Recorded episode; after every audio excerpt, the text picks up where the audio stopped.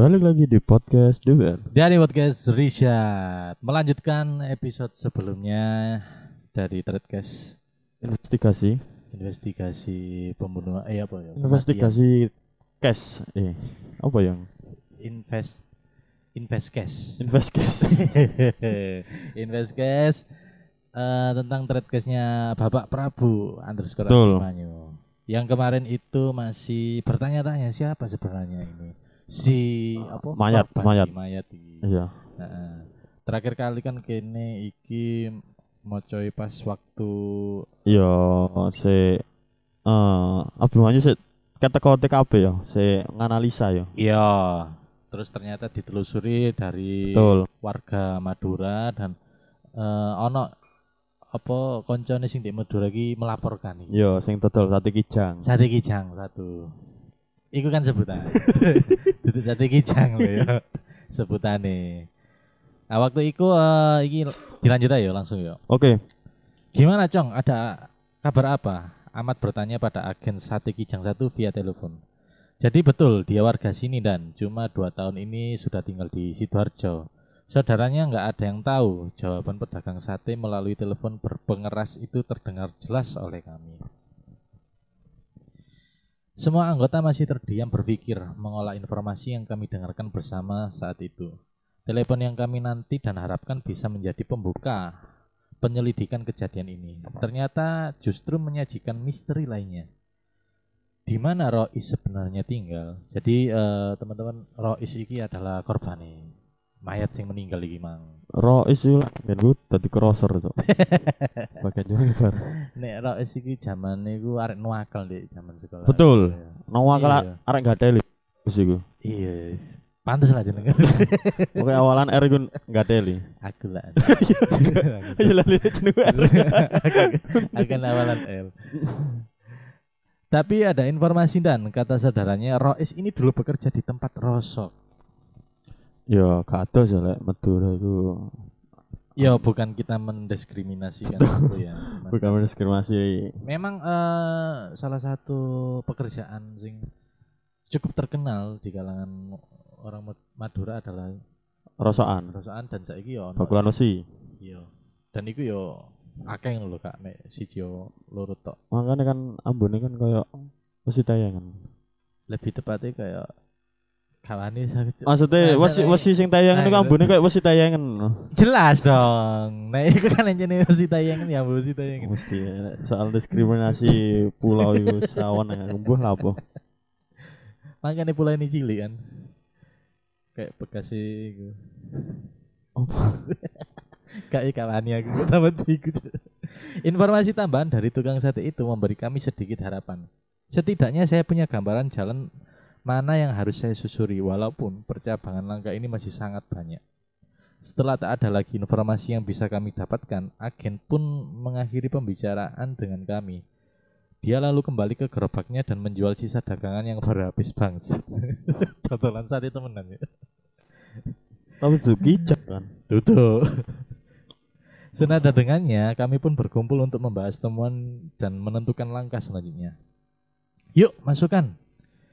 Saya buka rapat itu dengan meminta masukan dari anggota.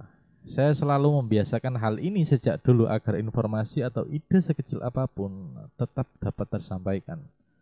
Sepuluh pemikiran yang diramu dengan apik tentunya akan lebih baik daripada hanya mengenalkan satu ego.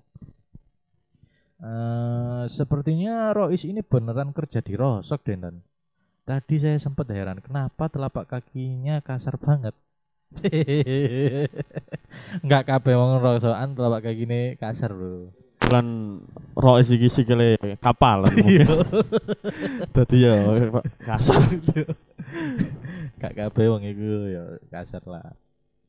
Kalau memang seperti itu, kita fokuskan ke pengepul aja lidiknya dan salah seorang anggota menyampaikan analisi analisanya yang cukup masuk akal. Saya sepakat juga dan kalau dilihat dari barang bawaannya yang beragam, kemungkinan itu juga barang hasil rontok yang dibawa. Apalagi HP-nya itu dan itu kayaknya HP rusak yang dibawa. Kita mboten usah terlalu fokus ke sana dan Kenapa di part 2 ini lebih menunjukkan ciri khas ya, ciri khasnya eh Madura people. Iya. Wis kayak ngono. Eh, eh, Kamu pernah ngerti nggak nang Instagram apa? sing wilayah Surabaya Utara Oh, iya. Surabaya Barat itu perbedaannya apa? Eh, anak uredane. sing Robi lho, Robi Eh, sing Robi eh, Maulid. Robi Maulid sih kan dudono lek wong metu. Ciri-ciri nih. nah. Ciri-cirinya ya apa? Tapi memang sempat kita bahas di eh, part pertama itu sing tak herani kan kenapa nggawa jam Jam. dinding di jero tas. Jadi ono rada masuk akal nek iku ibaratnya yes, oh mungkin barang rongsokan sing hasil eh DE mengepul iku mang ternyata oh ono jam dinding sing api terus ono HP-HP sing jadul. Mungkin digawa mulir rencananya. Iya. Jadi gak menutup kemungkinan memang eh si Rois iki memang kerjain nang rosok. Rosokan. Betul. Lanjutan ya. Saya sepakat juga dan kalau dilihat dari barangnya bawaannya beragam. Nah, ini. Saya sebenarnya juga sepakat dengan pendapat anggota. Hanya saja profil korban itu justru membuat motif pembunuhan menjadi kabur. Lalu siapa yang mungkin dendam atau sakit hati dengan pemulung? Apa korban ini pernah mencuri? ya Allah sana nih. Atau ada masalah antara teman? Sing perlu digarisbawahi pemulung, Cuk. Lah ya. Gini nih, kalau saja memang dia benar pemulung, lalu motif pelakunya apa? Saya lemparkan pertanyaan itu ke anggota. Izin dan korban orang Madura loh dan. Jawaban anggota yang sepotong itu seketika menyadarkan saya. Bisa jadi ini bukan perkara uang, tapi ini harga diri. Pada beberapa kejadian carok yang saya tangani, sebagian besarnya menjadi terjadi bukan bermotifkan materi. Ada yang marah karena istrinya digoda, keluarganya direndahkan, atau alasan lain yang dirasa menyinggung hal-hal yang bersifat prinsip. Tak lanjutnya, Jon. Iya. Eh, iya. Mungkin perlu dibahas titik. Kamu pernah nemoni kasus-kasus carok gak permasalahan ya mungkin lewat dhewe sing paling populer ya di Iya. kalangan kita kan ya sampit Iya, ya antara Kalimantan dan Madura ya. Iya.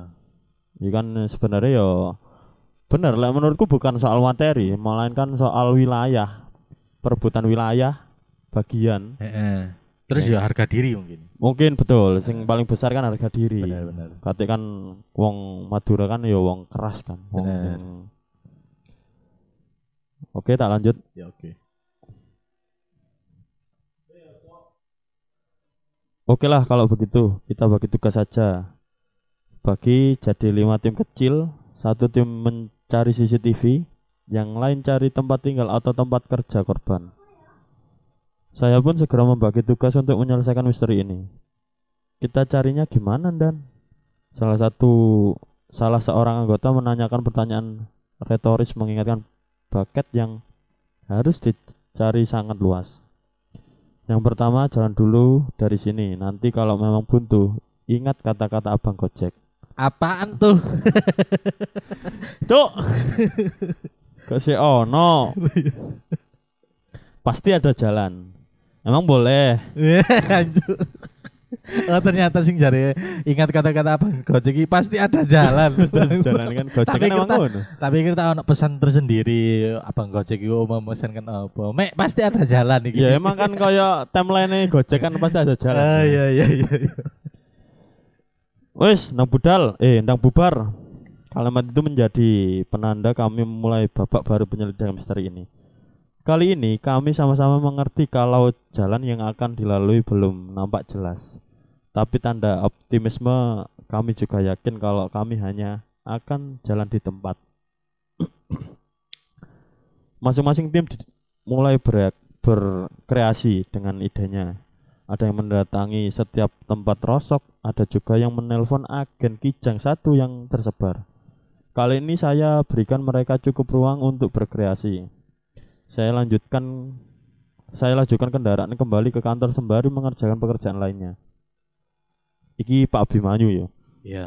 Pukul 4 sore ketika saya sedang memeriksa berkas perkara lainnya terdapat kiriman pesan singkat dari pesan singkat dan foto dari Ah- Ahmad Bang ketemu ini lokasi kerjanya Rois Dia kerja tiga minggu ini di pengepul rongsokan di Bungurasih Saya intro dulu ya nanti saya kabarin Termasuk cepet loh ya.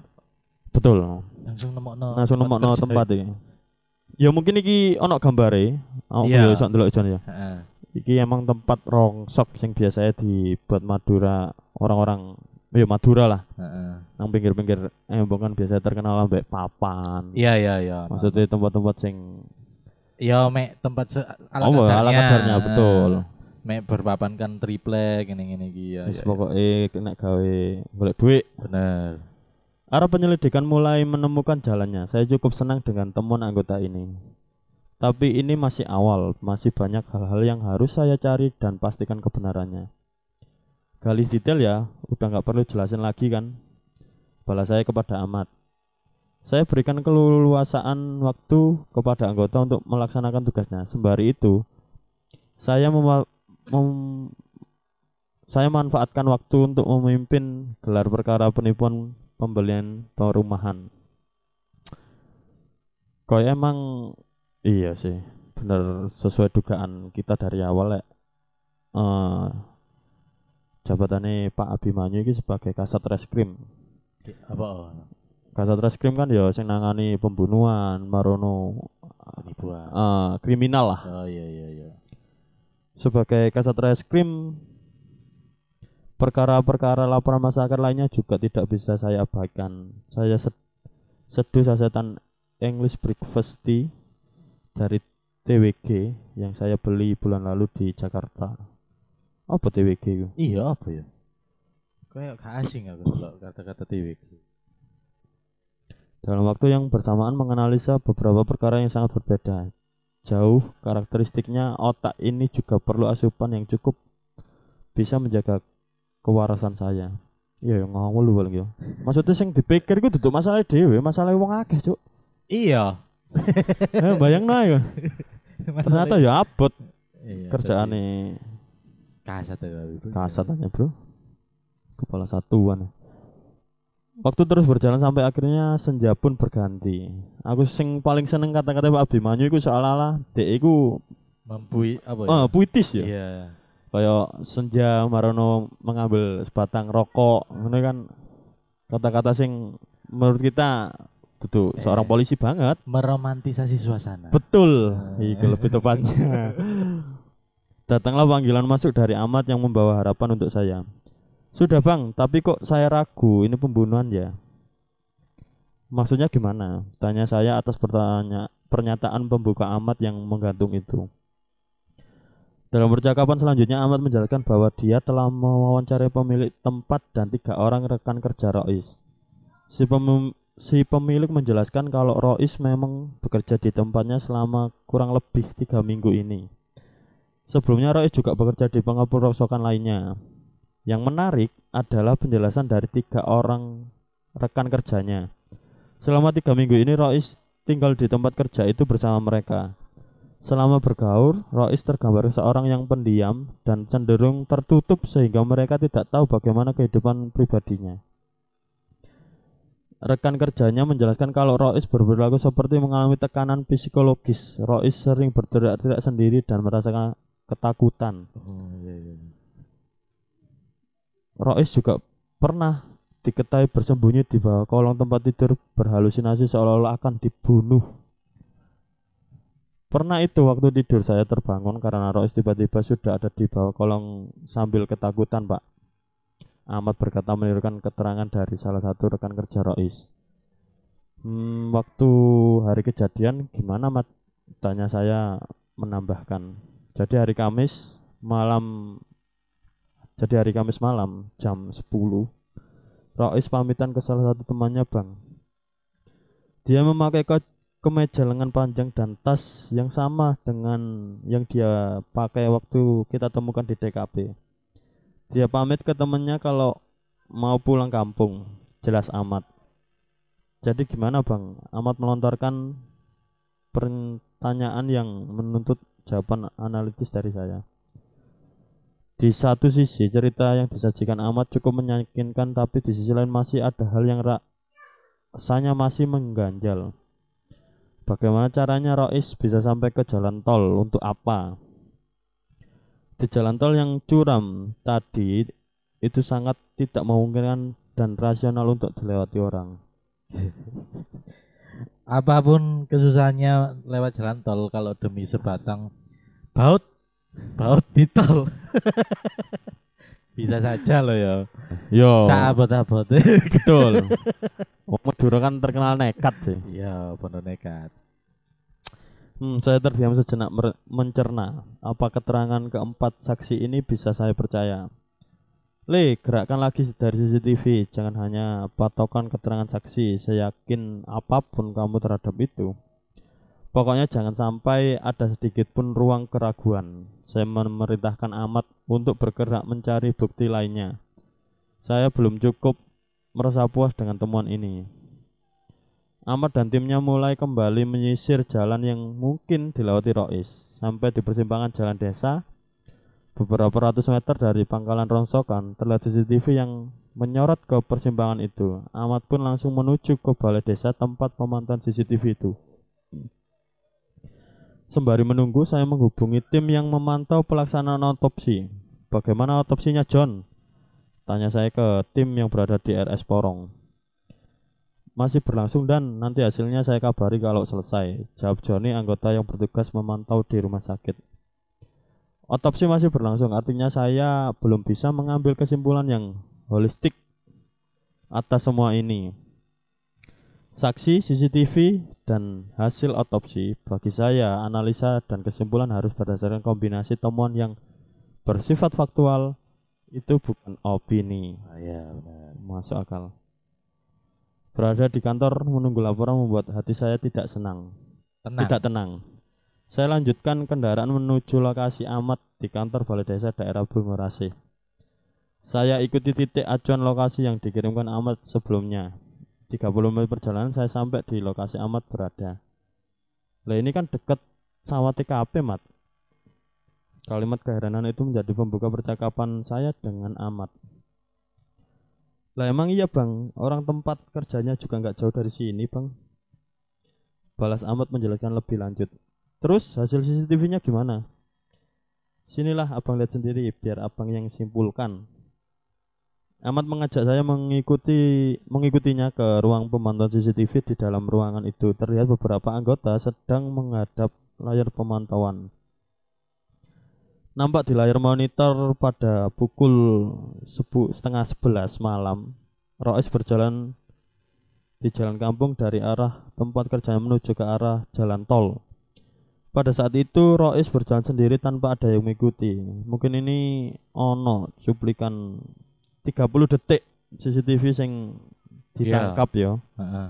Iki Rois yo iki ternyata Ijenan korban ya. iya korbannya melaku ijen ya. Heeh. Dan kayak linglung mesti eh mimik wajahnya dhek lho.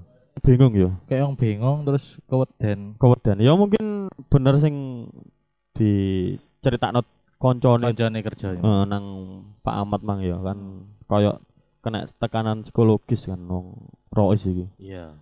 Tak lanjutnya ya. Oke. Malam hari berjalan sendiri ke arah tol tanpa ada yang mengikuti. Pakaian dan tas yang digunakan sama dengan yang ditemukan di TKP tak jauh dari sini. Apa jangan-jangan memang benar yang dikatakan para saksi? Tapi yang masih mengganjal bagaimana cara Rois sampai di jalan tol itu. Terus ini bang, coba lihat dulu video ini. Saya baru dapat pas abang perjalanan ke sini tadi. Amat menyela saya yang sedang memperhatikan layar monitor. Dia membuka galeri handphone dan menunjukkan sebuah video rekaman CCTV yang berlatar jalan tol. Nampak dalam video itu Rois terlihat berjalan menyusuri sisi tepi jal dalam jalan tol pada pukul 23.49 waktu Oh iya, Indonesia anjir. Barat.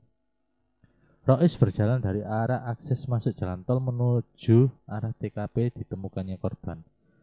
Memang video itu tidak mencakup lokasi TKP, tapi TKP itu hanya berjarak 200 meter setelahnya. Memang dek mlaku gini di jalan tol. Iya, temenan ya. Iya. Dan CCTV ini. Sebenarnya bahaya banget loh. Betul. Lho iki iso sing kate nabrak iki. Ono cuplikan iki eh berapa detik iki? 30. 45 detik. Iya. Oke, terjawab sudah. Ternyata Rois memang tidak melewati sisi curam samping jalan tol, ya kan? Rois menyusuri jalan tol dari akses masuk sampai ke TKP ditemukannya dirinya. Memang awalnya kecil kemungkinan untuk terjadi, tapi keterangan saksi sebelumnya dapat menjelaskan alasan semua itu. Berarti sekarang saya tinggal menunggu hasil otopsi dari dokter. Saya harus dapat penjelasan juga atas luka lurus terbuka sepanjang 13 cm di kepala bagian dahi sebelah atas korban. Luka yang awalnya saya sangka sebagai akibat dari sabetan benda tajam. Sembari menunggu hasil otopsi, saya pun berandai membahas kemungkinan asal-usul luka serius luka lurus itu. Luka lurus pada tubuh memang identik dengan luka akibat senjata tajam. Berbeda dengan jenis luka akibat benda tumpul atau kecelakaan yang berkarakter tidak beraturan. Iya. Ya wis misal lewat di kepeso kan pasti lurus. Iya, lurus. Ora sing menggok-menggok. Nek misalnya kayak eh, keserempet apa kan gak mungkin ono Betul. Babras lek. Obras. Makanya awalnya kami ragu untuk menentukan itu sebagai kecelakaan. Tapi kalau ditelaah lagi, luka itu terjadi pada dahi. Sebuah bagian tubuh di mana lapisan dermis langsung berbatasan dengan tengkorak kepala. Oh iya iya. Benturan keras ke benda tumpul padanya bisa saja mengakibatkan luka lurus. Ting ting ting. Boleh. Lamunan itu tiba-tiba disela oleh pesan masuk dari anggota yang berjaga di rumah sakit. Terlihat beberapa foto kegiatan otopsi dan surat menyatakan hasil otopsi. Nah, hasil ini yang saya tunggu-tunggu. Langsung saja saya membaca hasil otopsi itu. Pada korban ditemukan belasan luka, baik lecet, memar, atau robek. Korban mengalami patah tulang iga pada beberapa ruas, robekan pada jantung, dan pendarahan pada otak. Di akhir, dokter menyimpulkan kalau sebab kematian adalah kekerasan tumpul pada kepala sehingga korban mati lemas. Ah, terjawab sudah. Asumsi di awal yang selama ini mengganjal dapat terjawab oleh serangkaian temuan fakta. Keberadaan korban di jalan tol dapat terjawab oleh keterangan saksi dan video CCTV. Korban tidak dirampok atau dibuang, tapi berjalan sendiri ke TKP tanpa ada yang mengikuti. Luka pada dahi yang awalnya disangka sebagai akibat benda tajam ternyata diperoleh akibat benturan benda tumpul. Hal itu bisa saja terjadi akibat benturan oleh kendaraan yang lewat dalam kecepatan tinggi. Akhirnya tiba waktunya saya menutup hasil penyelidikan ini. Korban yang ditemukan meninggal di tol Sumo pagi tadi bukanlah korban pembunuhan, melainkan korban kecelakaan. Oke. Terjawab sudah ya. Iya. Setelah ini penanganannya akan saya limpahkan ke unit laka lantas satlantas. Hari yang panjang dan melelahkan, tapi pengalaman ini tentu memberikan suatu pelajaran bagi saya dan tim. Opini akan selalu menjadi asumsi tanpa adanya bukti. Dan menilai sesuatu hanya berdasarkan asumsi tentu akan membawa pada suatu kesimpulan yang tidak valid. Saya sajikan cerita di hari Minggu ini sebagai pelengkap masa rehat, satu hari santai di antara hari lain yang penuh semangat. Atur langkah, atur nafas, atur tenaga. Sampai bertemu lagi, kijang satu, ganti. Tapi memang wis terjawab sudah bahwa memang ini bukan sebuah pembunuhan. Betul. Cuma eh, kalau kita flashback ya, mungkin Iya. teko sing part pertama sing awak dhewe jelaskan seolah-olah iki koyo pembunuhan ya. Iya. Delok teko lukae bahkan Pak Abimanyu kan asumsi lek Iya. iki gak mungkin lek korban kecelakaan. Soalnya gak mungkin ya misalnya moro-moro mlebu tol liwat Betul, itu yang paling logis. Heeh, soalnya tinggi juga. Eh dan akhirnya ya ditemukannya iku mang eh tempat kerja terlebih dahulu ditakoki saksi-saksi sing pernah bekerja di situ dan Iya. teman-temannya ya mengakui nek misalnya dia Kayak- mungkin nek prosoku ono gangguan Jiwa ya. Betul, betul. Entah iku kebayang-bayang masa lalu nih sing kurung iso ter apa ya terselesaikan. Betul. Jadi dia duwe bayangan kayak ono aku iki kayak kate dipateni. Hmm. Dan nek aku ngirane saiki wong endi sih sing uh, duwe niatan mlebu jalan tol mlaku.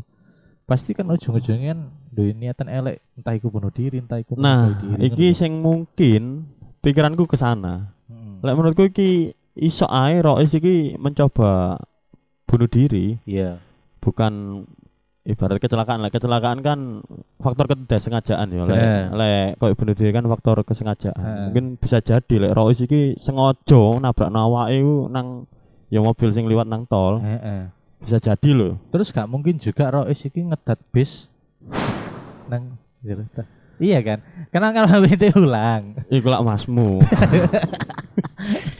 maksudnya kan DE kan seniat iku mlebu lihat pintu tol Betul. melaku sampai nang tengah Tengah tengah-tengah jalan Tol. tol iku pasti on ono sesuatu sing wis bunuh diri tak Ya mungkin udah dirancangkan Rois sendiri.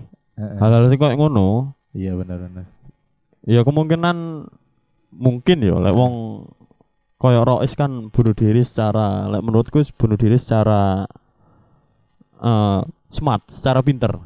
fuck saiki ono ya oh bunuh diri secara Ini sengaja, ya. soalnya kan kebanyakan orang bunuh diri itu pasti roto toko jembatan, gantung diri. Gantung diri, Itu kan iya. hal-hal sing mainstream. sing biasa. Hal-hal mainstream ya Lek jarang kan iki kan jarang termasuk hal yang jarang sih. iya iya bunuh iya. nang tol kan Betul. jarang sih. di direwangi lo botol melaku Jarangnya botol melaku. iya termasuk pemikirannya sing apa yang kalau hal sing baru aja lah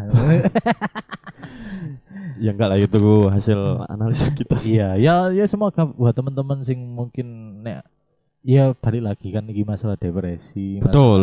pikiran is nek iso yo nek kon butuh teman curhat ya curhat Benar. gak usah di di penuh dewi aja sampai kayak wong-wong sing melakukan bunuh diri Iya. eman-eman lah bro Ya pada dasarnya wong-wong sing ngono kan melakukan hal kayak ngono kan menurutku pribadiku iku imane sing kurang kuat. iya itu ya ono pisan iku Selagi mana awak dhewe kuat, kesulitan apa pun pasti akan ada jawabannya, Jalannya, ada iya. akan ada jalannya. Benar. Innama yusul yusro. Setiap kesulitan pasti ada kemudahan. Alhamdulillah. Di eh, episode kali ini memang kita ya gimana lah. Betul. Eh, Nilai-nilai ini yang perlu. Benar, itu yang perlu kita sampaikan. Eh, intinya ya nek misalnya imanmu kuat insya Allah gak bakal melakukan hal-hal sing kayak iki. Kan Bi bi bi. Ya paling ada jalan yang lebih eh, halal lah buat dilakoni. Heeh. Ya wis lah eh, untuk episode kali ini sudah terjawab tuntas. Betul. Teka-teki eh, mayat di jalan tol ternyata memang hasil apa ya bukan pembunuhan Benar. dan mungkin ya kemungkinan ya ada sangkut pautnya tentang bunuh diri. Bunuh diri. Jadi ya buat teman-teman ya wis saling menjaga lah nek misalnya jadi butuh teman curhat langsung curhat aja ojo sampai dipendam dewe ojo sampai depresi pesanku itu aja Benar. cek ini Pak Prabu Abimanyu aja kak soro-soro lho mengungkap kasus Lo bukannya halal ini digoleki, Pak. Gimana? oh iya ya cuan ya ini Yo cuan sekaligus yo penggawean. cuan Ya gak cuan, cuk, cuan tekan ndi? lah cuan ini Ya sama tugas sih. tugas sih memang Eh, kita juga eh, tidak lupa mengucapkan respect nang Pak Abimanyu Betul. mengedukasi bro Mengedukasi benar. Eh yang awalnya kita memang nggak tahu cara gimana sih cara kerjanya eh Ya. iya Reskrim. Eh, reskrim iki cara kerjanya apa sih nek mengusut suatu kasus Betul. Jadi kini yo misalnya nek ono kasus-kasus sing terbengkalai mungkin memang sesusah iku oleh ini. Kayak pembunuhan polisi kan susah banget sih. Aman-aman. Karena banyak gimmick ya di balik di balik kasus-kasus itu. Iya. Iku. Ya wis lah diakhiri aja bro episode kali ini bro. Hmm, jangan lupa Ancok. jangan juga lupa follow akun Instagram kita @dpr podcast. Dan jangan lupa dengerin podcast kita di Spotify. Spotify. Ah, sekedar info, Iya, kita iya. belum kelas balik. Ah, Iya, iya. setahun iki perkembangan DPR kan kita belum share ke Instagram. Oh iya, wingi wis di email. Betul. Ternyata emailnya gilas balik. kelas balik. Nah, itu poinnya. Kita nunggu email dari Spotify. Eh, Email dari kelas balik tahunan. Gak penting ya. iya. Pentingnya ini. Oh, ternyata nggak- munggah, ternyata Ah. ono ono peningkatan. iya dah. lebih baik kini dikirimi email kontrak sebenarnya. Cara kelas balik betul betul kan yes, ya oh, sing kita tunggu-tunggu ya ya. lah. mau tiga tahun loh bro Iya bro, setelah tahun nih mari ki. Sik Gak bro, nice, gak apa-apa lah. Mari ki ya wis moga-moga wis ana maneh lah hasil dari semua ini. oke amin ya jaga kesehatan buat kalian semua Ya, i. musim hujan udah mulai datang Heeh. Alhamdulillah yang kita tunggu-tunggu dari kemarin Iya, seger banget lah. seger banget lah oh ya, cocok gak panas Ya lah, eh, kita akhiri saya Richard. Ah, Dani Sampai jumpa. coba